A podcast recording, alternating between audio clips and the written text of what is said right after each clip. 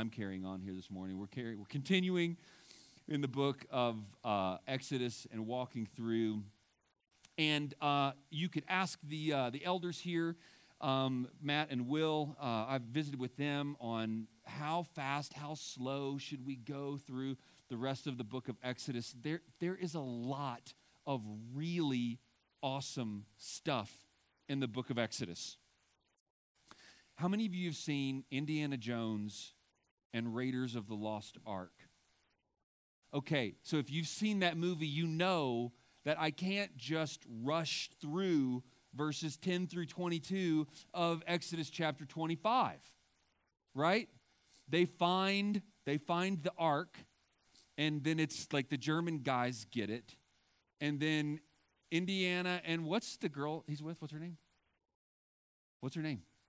In the oh, yeah, the, 1981 is when that movie came out. I was four. Harrison Ford is now 78 or 79. Um, so this was a few years ago. Anyway, he tells her, don't, whatever you do, don't what? Don't open your eyes. Don't look. Don't, when they take the lid off of the Ark of the Covenant, don't look. And remember, it, okay, this afternoon, here's some, here's some homework. This is a way that will serve your soul on a Sunday afternoon. Go on, on YouTube, Google the scene where they open the Ark and the the the effects are terrible. I mean, it's just like, you know, to watch it now, you're like, oh my goodness, we thought that was really cool back in 1981. I didn't watch it when I was four, by the way, I was a little bit older. Um, yeah, and so people's faces are melting, and I'm not going to give anything else away. So now here's, I, am using this, yes, as a funny illustration, as a way for us to intro into the Ark of the Covenant, but here's the deal. Unfortunately, for many Christians, that's about as much as you know about this piece of furniture in the temple of God. For, for many of us, the extent of our Bible understanding and theological understanding of the Ark of the Covenant is don't look inside it or your face will melt off. I know because I watched it on television. Well, there's, there's more to the Ark of the Covenant than simply looking at it will result in uh, significant harm to yourself. Unfortunately, I'm afraid that many of us have sloppy thinking about the Ark of the Covenant. Let me just ask you a few questions. What does the Ark of the Covenant mean? And I mean specifically, what do these words mean? What, what is an ark? What is a covenant? Why is this box with angel figures on top called an ark? And why is it called the Ark of the Covenant? What does that even mean? Sometimes, sometimes we call it the mercy seat. What, what does that mean? Is it a seat? Does God sit on this box and therefore it's a seat of mercy? Why does Israel have this ark? Why did God tell them to make this ark? Why did God tell them to make it the way that He told them to make it? What's the deal with this box?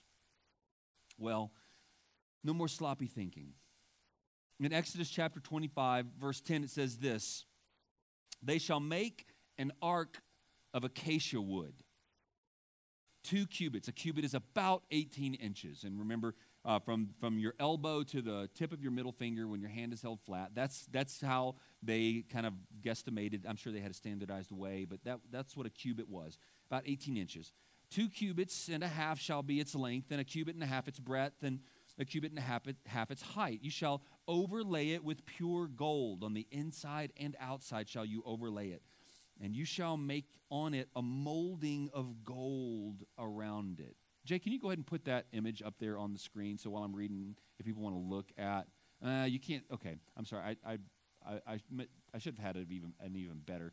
Um, farthest to the left there, the, the, that box with the poles through it is representative of the, um, the Ark of the Covenant. You can kind of see there that there's some angel figures on top of it. Number uh, verse 12, you shall cast four rings of gold for it and put them on its four feet. Two rings on one side of it and two rings on the other side of it. You shall make poles of acacia wood and overlay them with gold. and you shall put the poles into the rings on the sides of the ark to carry the ark by them. The poles shall remain in the rings of the ark, they shall not be taken from it. And you shall put into the ark the testimony that I shall give you. We'll talk about that in a, in a little bit, but what, what is this? What does that mean? What, what's the testimony that goes in there? You shall make a mercy seat of it, or a mercy cover. And in our minds, the word seat is not particularly helpful. Okay, so a, a, a lid, a cover, something like that. That's actually an even better way for us to understand what, what's going on here. You shall make a mercy cover of pure gold. Now, this isn't acacia wood overlaid with gold. This is just pure gold. Two cubits and a half shall be its length, and a cubit and a half its breadth. That's the same dimensions as the, as the ark. And you shall make two cherubim of gold. Of hammered work shall you make them on the two ends of the mercy seat. Make one cherub on the one end and one cherub on the other end. Of one piece with the mercy seat, you shall make the cherubim on its two ends. The cherubim shall spread out their wings above, overshadowing the mercy seat with their wings, their faces one to another. Toward the mercy seat shall the faces of the cherubim be. And you shall put the mercy seat on the top of the ark, and in the ark you shall put the testimony that I shall give you. There I will meet with you, and from above the mercy seat, from between the two cherubim that are on the ark of the testimony, I will speak with you about all that I will give you in commandment for the people. And now, flip over to chapter 37. The, this second part, the second half of the book of Exodus is interesting. God gives instructions on how to make these different items in the tabernacle, and then there's actually recording of the making of the the uh, the Ark of the Covenant. And so we're going to read those verses here quickly as well. Chapter 37, verses 1 through 9. Bezaleel made the Ark of acacia wood. Okay, and I think when we stop and think about this, it adds reality to what's happening here.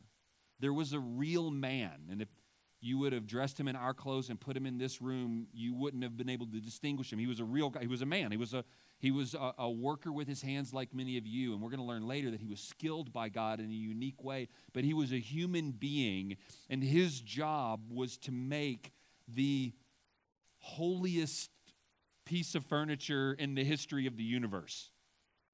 This was his job. Two cubits and a half was its length, and a cubit and a half its breadth, and a cubit and a half its height. And he overlaid it with pure gold inside and out, and made a molding of gold around it. And he cast for it four rings of gold for its four feet, two rings on its one side and two rings on its other side.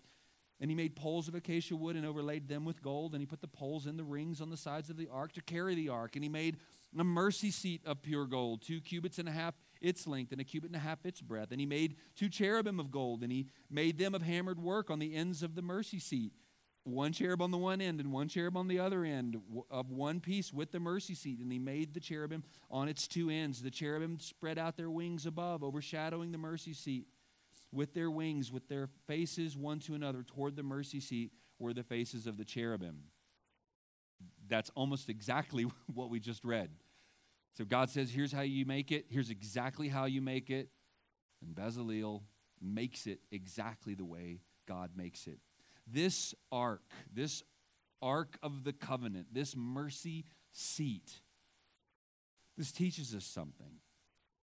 It teaches us something incredibly important. It teaches us something that unless we spend a few minutes with our Bibles open and our minds engaged, you're going to continue to live the rest of your life with as little understanding as you may have of the Ark of the Covenant now. now some of you may have studied it in, in depth, but I must confess that prior to my study for this sermon, I kind of had an Indiana Jones and the Raiders of the Lost Ark understanding of the Ark of the Covenant. It's a holy thing, it's a really important thing. It shows that God is with us. Brothers and sisters, there are some things that we're going to learn together that if you'll give your attention to this for the next little while, I'm not going to put a time limit for the next little while, I, I think that God will show you some things about Himself from this piece of furniture that will rejoice your heart and give you even greater confidence in your Savior. My main point this morning is this, and you're like, where? You, I'm going to read this, and you're going to think, I'm not sure where we're going to get this from that passage. Only blood will bring mercy in the face of justice. Only blood will bring mercy in the face of justice. Where am I going to get that from two and a half cubits by one and a half cubit by overlaid with gold by cherubim with their face facing each other? Father, would you please bless our time together? Spirit, would you please help us to see what is here in your word? We're not going to learn unless you help us. So, God, give us a few minutes together this morning with unhurried and uninterrupted time to hear from you in your word. We pray these things in Christ's name. Amen. Last week we talked about the tabernacle and how God has delivered his people from the country of Egypt and they are wandering in the wilderness and God wanted to communicate things about himself and have this tabernacle built and we learn things about the construction of the tabernacle and the contents of the tabernacle and uh, the layout of the tabernacle that taught us things about God, not just about furniture, but about God. And, and this morning we're going to, we're just continuing in the book of Exodus. We're continuing in the passage, and the author of Exodus, uh, Moses, begins to describe the building of the Ark of the Covenant. And I think it's interesting that Moses starts with the Ark of the Covenant. If you and I were going to, to um, to write out the, it, the, the, building instructions for each of these pieces of furniture, I, I was a little frustrated, quite honestly, that he didn't start with the altar, the bronze altar, the first thing that you encounter when you, like, work your way in, man. Come on, Moses, have a method to your madness. Start with the altar, and then the laver, and then you go into the holy place, and then you go into the holiest of holy places. And Moses doesn't work according to our Western understanding and our Western mind. He's, he's not worried about one and then two and then three and then four. He just jumps right to, hey, here's the most important thing in this whole tabernacle the tent, every the courtyard. Let's just, we're going to jump right to the number one most important thing. And he begins describing the building instructions for the Ark of the Covenant. Now, there are many places throughout our Bibles and many places throughout history that talk about the Ark of the Covenant. The Israelites would often even use it almost like a good luck charm, right? Like, hey, we're going into battle. Let's bring the Ark with us, right? Rub the lucky rabbit's foot, and here we go.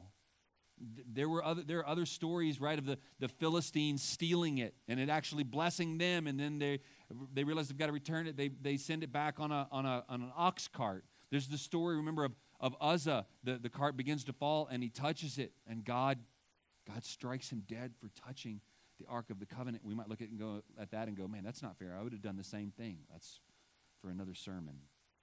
We're actually going to ignore almost all of that this morning and just really focus in on what's this thing? What is an Ark of the Covenant? Why did Indiana Jones want it so badly? What is this structure? Why was it built? Why did God design it the way He did? Why and how did Israel interact with it the way it was? What was the significance of its parts? What was inside it? And why does all of this matter? Why were there cherubim on top? Was this just ornamentation or was there a reason that the cherubim are, are made there on the top? What are they doing? That's super cool that they were there, but why? One author says this in the tabernacle's completed form is probably the most comprehensive, the most detailed revelation of Jesus, the Son of God, and the plan of salvation in the Old Testament, in the Ark of the Covenant in, in the description and application of the Ark of the Covenant. Listen again, because right now you might think that seems a little extreme. I think this same quotation by the end of this sermon, you may go, got it. In the tabernacle's completed form. Now, again, this is the Ark of the Covenant and, and, the, and the, the other pieces within the tabernacle. Within the tabernacle's completed form, is probably the most comprehensive, detailed revelation of Jesus, the Son of God, and the plan of salvation in the entire Old Testament. We're going to look at three things this morning. I've just got a three one word outline, and I, I wish I could have had a, a more clever outline, uh, more helpful outline this week. But uh, first, we're going to look at the construction, then we're going to look at the contents, then we're going to look at the communication. The construction, the contents, and the communication of the Ark of the Covenant. Let's look at the construction. We've already read it, I'm not going to take time to read through all of it again. But in its basic form, God says, Build for me a golden box. It's a rectangular, it's not a square box, but it's just, it's a box. And now it's a really fancy box. It's built of acacia wood, and that acacia wood was plentiful in the in that area in the desert. The, the acacia wood in and of itself wasn't what made it so valuable. It wasn't like mahogany or some valuable wood that we might think of, but it was overlaid with gold. I don't know that they could have carried it on poles if the whole thing was solid gold, right? So it's it's uh, it's it's uh, overlaid with gold, and I think it's interesting that in the holy of holies, in this inner temple, in the holiest place where God's presence is going to dwell in a unique way, that God says, "Build for me a box."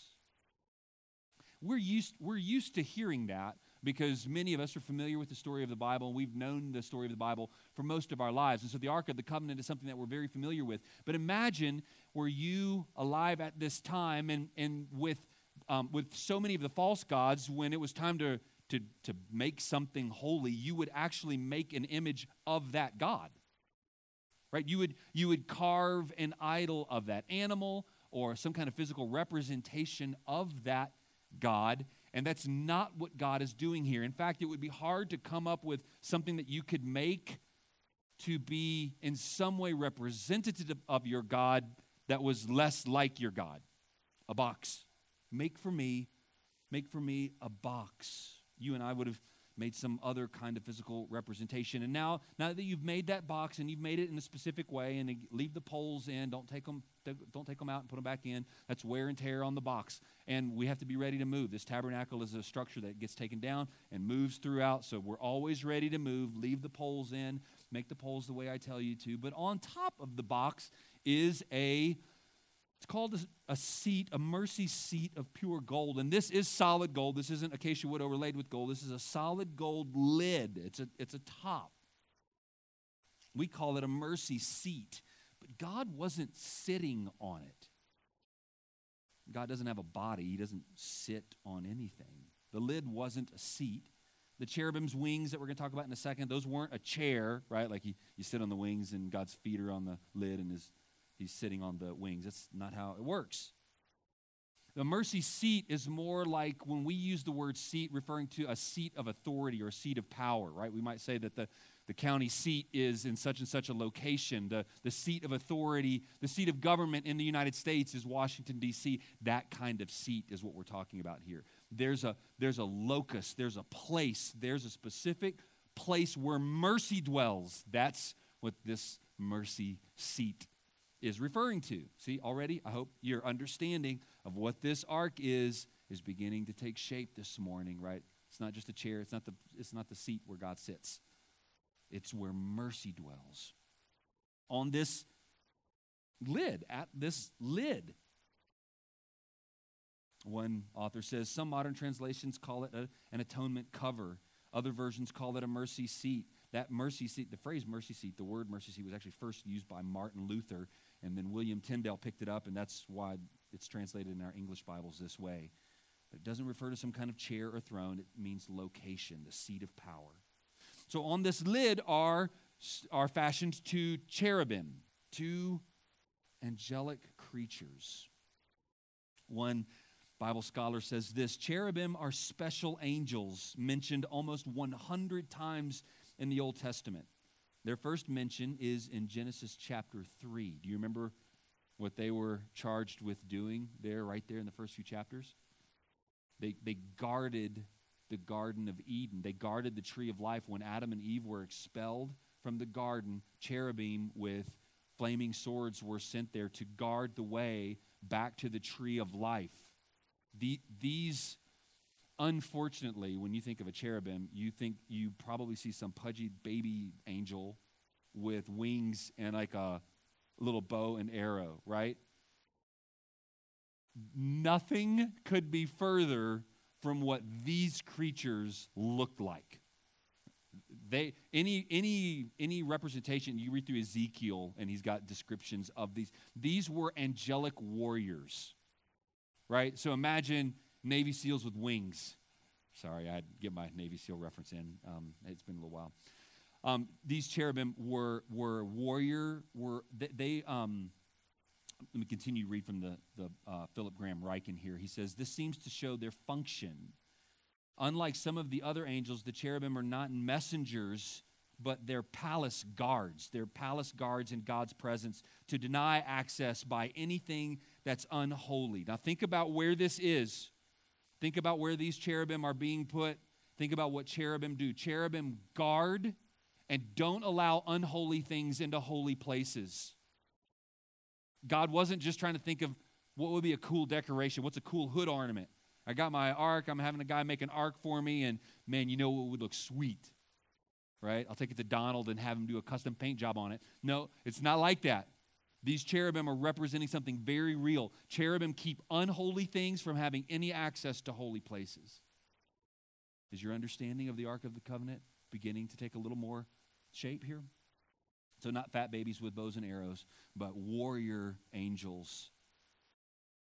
In fact, if we could see into heaven right now, Psalm 99, verse 1 says, The Lord reigns, let the nations tremble. tremble. He sits enthroned between the cherubim. And we think of this as a footstool, as a footstool. Uh, Psalm 132, verse 7 Let us go to his dwelling place. Let us worship at his footstool. Arise, O Lord, and come to your resting place, you and the ark of your might. And a footstool, a footstool, this, again, this doesn't mean that God sits there and his feet are on a thing. The footstool was like the, um, at the base of the place of power. So again, it's not describing you know, uh, like an ottoman that you kick your feet up on. This is the construction. This is, these are basic thoughts about the construction of the Ark of the Covenant. And even understanding the construction of it begins to inform our understanding of what this thing is. But let's talk for a second now about the contents of it. What, what goes in this box? When I was a kid, my dad um, uh, used to take a missions trip to Mexico every year. And one year he brought back for me this little wooden box and i mean it's it was literally you know it probably stood that tall and it was you know i don't know six inches across. Do you still have it in your okay jay's got it in his bedroom right? So it's been passed down now. The, I, it, it's not an expensive box. It's not made of acacia wood and overlaid with gold nothing like that. It's just a little box. Inside the little box there, when I was a kid, I put just little trinkets in it. I think those same dinky little trinkets, I think my great grandfather's tie clasp is in there.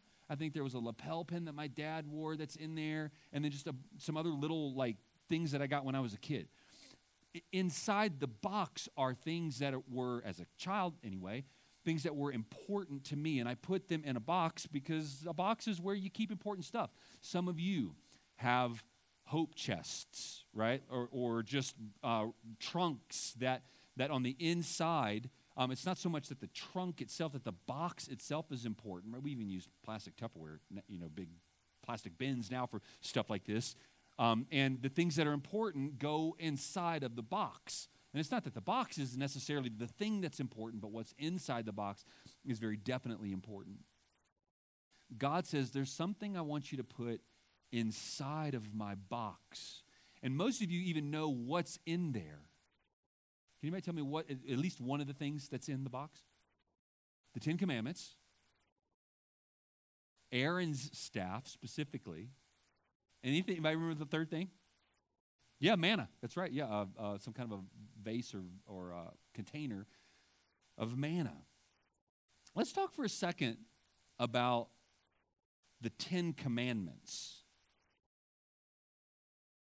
God calls them here in uh, this passage. He says, Put, uh, verse 16, and you shall put into the ark the testimony that I shall give you. Inside this box are some really important things. God says, Put the testimony in there, the testimony. Now, you and I have some idea of what we think that testimony is. And, and, it's right to think of it in terms of the Ten Commandments. Now, let me let me um, let me maybe correct some faulty thinking on exactly what these things are. Again, we have movies that help us tremendously or skew us a little bit on our understanding, right? I'm kidding when I say learn about the ark from Indiana Jones. I'm also kidding when I say learn about the Ten Commandments from Charlton Heston, right? So Charlton Heston has these two stone tablets, and on one of the stone tablets is written what? Five of the Ten Commandments, and on the other is written the other five of the Ten Commandments. That's almost certainly not the way that worked. In ancient times, when a covenant was struck, there would be two copies of that covenant that were written down. And you would get a copy, and I would get a copy, and we would remember, hey, we have we've struck an agreement between the two of us. And today we still do something very similar to that. I think it was in Matt's sermon where he talked about, you know, um, signing a contract with someone, and you, it's very important what you sign your name to, and you you keep a copy, and I keep a copy.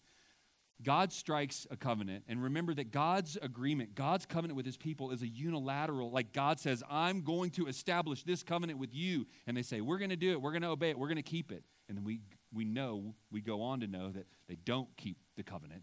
God is the one who both uh, uh, uh, establishes the covenant, that's what I was looking for, and ends up keeping it for them. He keeps his end and provides a way for them to keep their end as well. There are two, the, the two stone tablets are almost certainly two copies of the same thing.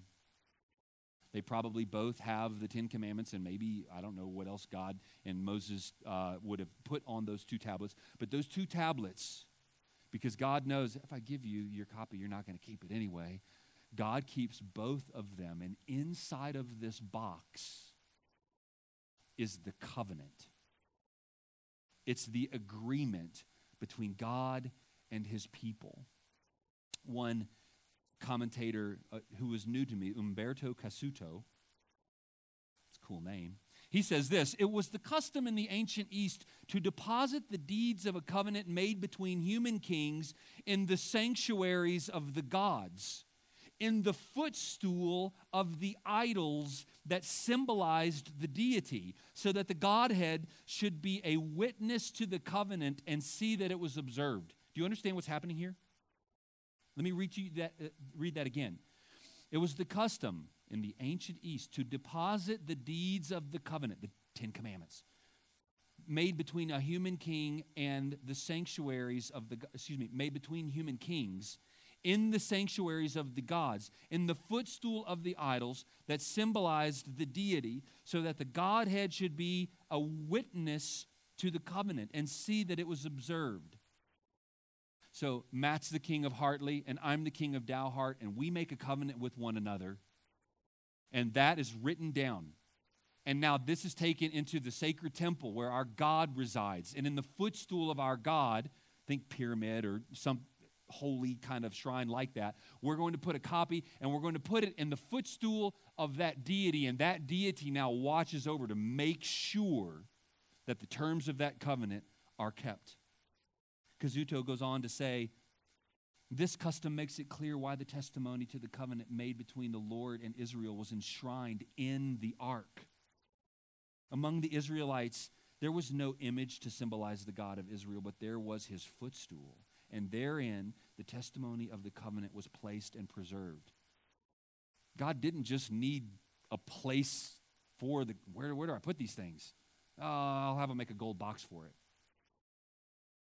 the commandment, the, the, the testimony, the, the tablets as we think of them, they're placed inside the footstool of God, and God is now, the just and holy God is now presiding over the covenant between him and his people.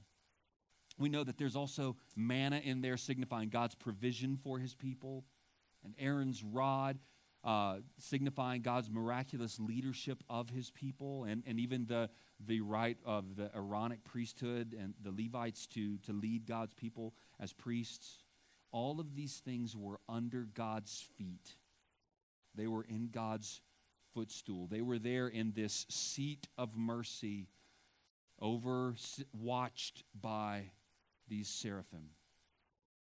So the contents of the Ark of the Covenant are incredibly significant. I've used the word communication primarily because it started with C, and I had contents and um, construction. But communication, what, what, am I, what am I talking about here? Well, here in verses uh, 21 and 22, uh, uh, excuse me, verse 22, God says, There I will meet with you, and from above the mercy seat, from between the two cherubim that are on the testimony, I will speak with you about all that I will give you in commandment for the people of the Lord. And so God is saying, I'm going to meet with you, I'm going to speak with you, I'm specifically with Moses, I'm going to, I'm going to be communicating things to you, and you are going to be communicating things to me. God is going to God's going to meet with his people and speak with his people, specifically Moses here in this place, meeting this tent of meeting. Later in the wilderness wandering, God would meet with Moses and there would, would give instruction to Moses and speak to Moses here uh, in the tabernacle and, uh, uh, uh, and, and from the, the Ark of the Covenant. That's the communicating that God does from the Ark of the Covenant. But there's also some communicating, there's some things that happen from the human end toward this Ark of the Covenant. Remember my main point? Only blood will bring mercy in the face of justice. Let's not, let's not forget, that's the main point that I'm driving at. I'm actually getting you there faster than you may know. Okay? A gold box, the top of which is considered the, the focal point, the place of mercy. But it's guarded by creatures. They're gold, they're not alive but they represent creatures that don't let unholy things into holy places. And inside this box are the terms of the covenant that God has established with his people. And God presides over those terms of the covenant. The Evangelical Dictionary of Biblical Theology says this it's impossible that good intentions and honest effort ever can bring us to God. We come in the ways He has dictated or not at all. And how does God say that the Ark of the Covenant has to be approached on the one day each year when the high priest comes in to gain access to it? How does it have to be approached? What has to happen to that Ark of the Covenant in order for the people's sins to be forgiven, in order for the high priest not to be obliterated? Yeah, sacrifice. What, what has to be thrown on this beautiful golden box? Blood. We don't throw blood on important things. If it's something that's important, if it's something that's expensive, if it's something that's nice, we make sure that it doesn't get gross, that it doesn't get dirty, that it doesn't get defiled in any way. I remember one time when I was a kid, I had gotten a new pair of tennis shoes. Um, and, uh, and I looked and there was blood on it. So I wiped the blood off and I, was, I flipped them around and I was looking at the other side and there was blood on that side and I wiped it off. And then I flipped them around and there was blood on the other side and I wiped it off and flipped it. There was blood on my hands. My, my finger was bleeding, right? And so like I, I and I, I was like, man, this is crazy. What's wrong with these shoes? These are like bleeding shoes. I got some kind of cool, crazy shoes that bleed. Um, like we, we, we want we want blood cleaned off right like if you, if you prick your finger and start to bleed a little bit that may or may not bother you but like if you prick your finger and your blood's to get on me like no like i don't need that to happen right some of us in this room get really queasy even around even around our own blood i'm not looking i'm not looking at anybody in particular um and so let, uh, god said that they were to come with a blood sacrifice what's up with that What's up with that? Is, is, God, is God just some kind of like weird ancient deity where he makes you do things that you don't really want to do, but he's going to get you if you don't? Um, Avengers Endgame. Let me see if I can remember this. They, oh man, I can't remember everybody's names. Um, Black Widow and what's the bow shooting guy? What's his name? Hawkeye? Is that his name? Okay? They're at this place of like this pinnacle of doom place, and a guy with a robe comes out and says, you have to give what you love the most in order to get the secret of whatever. I don't remember enough of the details, right? I just remember that Scarlett Johansson dies. That's what happens, okay? And the bow guy, Renner, is just, that's not his name, Black Hawkeye, Black Eye, whatever his name is. I like Black Eye better. Hawkeye um, gets the secret, but he has to give. He has to give the life of someone he loves to get the thing that he wants. And it's because there's this, this mean hooded deity guy that makes it happen. Is that what God's doing here? Like, if you're going to approach me, uh, I got to think of something really hard. You got to go kill one of your pet animals. Raise these sheep. They got to be perfect. God's just being discrimin- indiscriminate. He's just making up. And if you're going to, and then take the blood, and this is going to be gross to you, but I'm going to make you do it anyway, right? Like a fear factor kind of thing. Is that what God's doing? That is, that is, that is not, thank you, George. George is like, no, no, that's, no, George is right. That is not what God is doing. I mentioned earlier that this box contained several things. The one that's mentioned in this passage this morning is the testimony, the covenant, the tablets. This document, this that documents the covenant that God has with his people. It's like, like a marriage license. It's this really important document. Let me read to you again, kind of an extended quotation here. There was, there was a problem with this arrangement. With this arrangement of the covenant being in a box and God being above it and we being sinful people. God was above the ark, enthroned between the cherubim. The law was under his feet, written in stone. But God's people were not able to keep the terms of the covenant. The more we get to know the Israelites, the more we see how completely they broke God's law. They were the kind of people who liked to serve other gods. They liked to worship idols that they made with their own hands. They liked to forget the Sabbath. They take things that don't belong to them, and they just generally break the commandments of God like you and I do. Therefore, what was in the ark could not save them. What was in the ark could only condemn them. The law deposited in the ark condemned their sin, justly condemned their sin. And in the ark were documents that condemned them for their sin, and immediately above the ark was God. You don't stand a chance. You've broken the terms of that covenant. They're right there in the box, and God is seated. The seat of God is above that, this document. This is why, this is why the lid to the ark was so important. The mercy lid, the mercy seat, was used only once a year on the day of atonement. The high priest would come in, and first he would offer a sacrifice for his own sins. The law said Aaron shall bring the bull for his own sin offering to make atonement for himself and his household, and he is to slaughter the bull for his own sin offering. He's to take some of the bull's blood and with his fingers sprinkle it on the front of the atonement cover. Then and only then, then he shall sprinkle some of it with his fingers seven times before the atonement cover. Sorry, and well, I'm, I'm getting ahead of myself. After he made atonement for his own sins, the priest offered a sacrifice for the nation of Israel. The Bible says, He shall then slaughter the goat for the sin offering for the people and take its blood behind the curtain and do with it as he did with the bull's blood. He shall sprinkle it on the atonement cover and in front of it.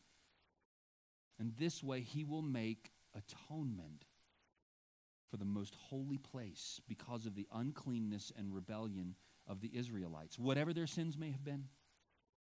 He comes out having made atonement for himself, his household, and the whole community of Israel. Do you see the beauty of what is happening here? This ark of the covenant has the covenant of God inside it. And because of your sin and my sin and Israel's sin, that covenant condemns us. And there are representative cherubim there who would keep us from entering into that holy place. But when blood is sprinkled on the atonement, uh, the place, this place of atonement, when blood is sprinkled on this mercy seat, now those who have no business being in the presence of God are allowed entrance into the presence of God. It is only blood that allows unholy humanity into the holy presence of God. The blood on the ark thus, again, I'm reading, the blood on the ark thus provided safety from judgment.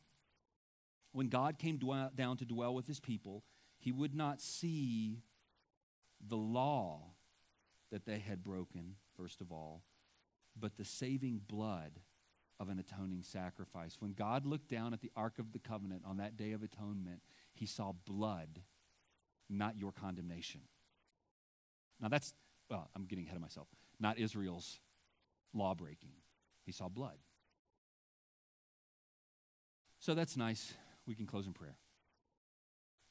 Friends, it was necessary for Israel to be right with God, but it could not save those, those the blood of those animals didn't save Israel then or us now. It pointed ahead to another seat of mercy.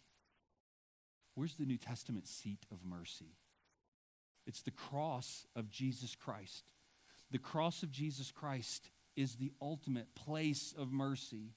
We, like all humans, have violated the covenant and deserve punishment and banishment, but Christ, the perfect Lamb of God, came and shed his blood so that we covenant breakers can find mercy. The Bible describes us as having been sprinkled with the cleansing blood of the Lamb. And so when God looks at you, he doesn't see all of the law breaking and covenant breaking that you and I have actually committed, but he sees the blood of the perfect Lamb of God, his Son, Jesus Christ. He sees that covering you. That's why you receive mercy. Only blood will bring mercy in the face of justice. Do you see how the Ark of the Covenant teaches us that only blood will bring mercy in the face of, just, uh, of justice? In, in closing, turn with me to Luke chapter 18, and we're done. Luke chapter 18. I want you to, I want you to see this passage with your own eyeballs. Luke chapter 18, verse 10 Two men went up into the temple to pray, one a Pharisee and the other a tax collector. What was in the temple? What piece of furniture was in the temple? The Ark of the Covenant was in the temple. This Ark of the Covenant was in this temple at this time. Two men went up to the temple to pray. Verse 11 The Pharisee, standing by himself, prayed, God, I thank you that I'm not like other men extortioners, unjust, adulterers, or, or even like this tax collector over here. I fast twice a week. I give tithes of all that I get. I mean, this guy is standing in the temple before the presence of God, reminding God how lucky God is that God has him on his team. But the tax collector, standing far off, would not even lift up his eyes to heaven, but beat his breast, saying, God, be merciful to me, a sinner. I don't know all that was in the head of that tax collector, but I can tell you that that tax collector's sentence, God be merciful to me, a sinner, has all of the truth of the Ark of the Covenant in it. God, he starts with God. Imagine God before, uh, above the Ark of the Covenant. God be merciful to uh, he understands that he's a sinner, that he's broken and violated the covenant that is contained within the Ark of the Covenant. Be merciful to me, a sinner. And that mercy comes to this sinner the same way the mercy comes to any sinner that's ever lived uh, uh throughout any time in human history. That, that mercy comes through the blood of Jesus Christ. So here is a man thousands of years later in proximity to the Ark of the Covenant, and he understands what you and I are to understand today. You've broken the covenant of God. God stands supremely presiding over the terms of the covenant. There are holy angels. Heaven still has these cherubim who guard the presence of God, not allowing anything unholy to enter into its presence. So, how do we unholy become? How are we made holy? through the blood of the Lamb of God, Jesus Christ. Only blood will bring mercy in the face of justice. And we learn this from a box. Father, thank you. Thank you. Not just for a box in a temple thousands of years ago, but for the grand reality that it represents that you sent your Son, Jesus Christ, to shed his blood so that our sins could be covered and forgiven. Father, thank you. If you're here this morning and the blood of Jesus Christ has not covered your sins, then to repent and put faith in Jesus Christ, you can do that right there in your seat. If you'd like to talk to one of the pastors about that after the service, Pastor Matt will be in the lobby and I'll be here down front. I think for many of us, though, a reminder of what Christ, what God has done for us through Christ, and to see it clearly in the Ark of the Covenant is simply a cause for rejoicing. I'll ask the music team to, to come and get in place. Brothers and sisters, what if we started every day with the words of this tax collector in Luke chapter 18? God be merciful to me, a sinner. Not, not a prayer of salvation, but a prayer of sanctification. God be merciful to me, a sinner. I have sinned against you. I will sin against you, but your mercy will forgive me of that sin. God, be merciful to me, a sinner. If there's any reason that you want to talk with us about anything, prayer that you want, counseling that you want, like I said, Pastor Matt will be in the lobby, and I'll be down here in the uh, uh, at front afterwards.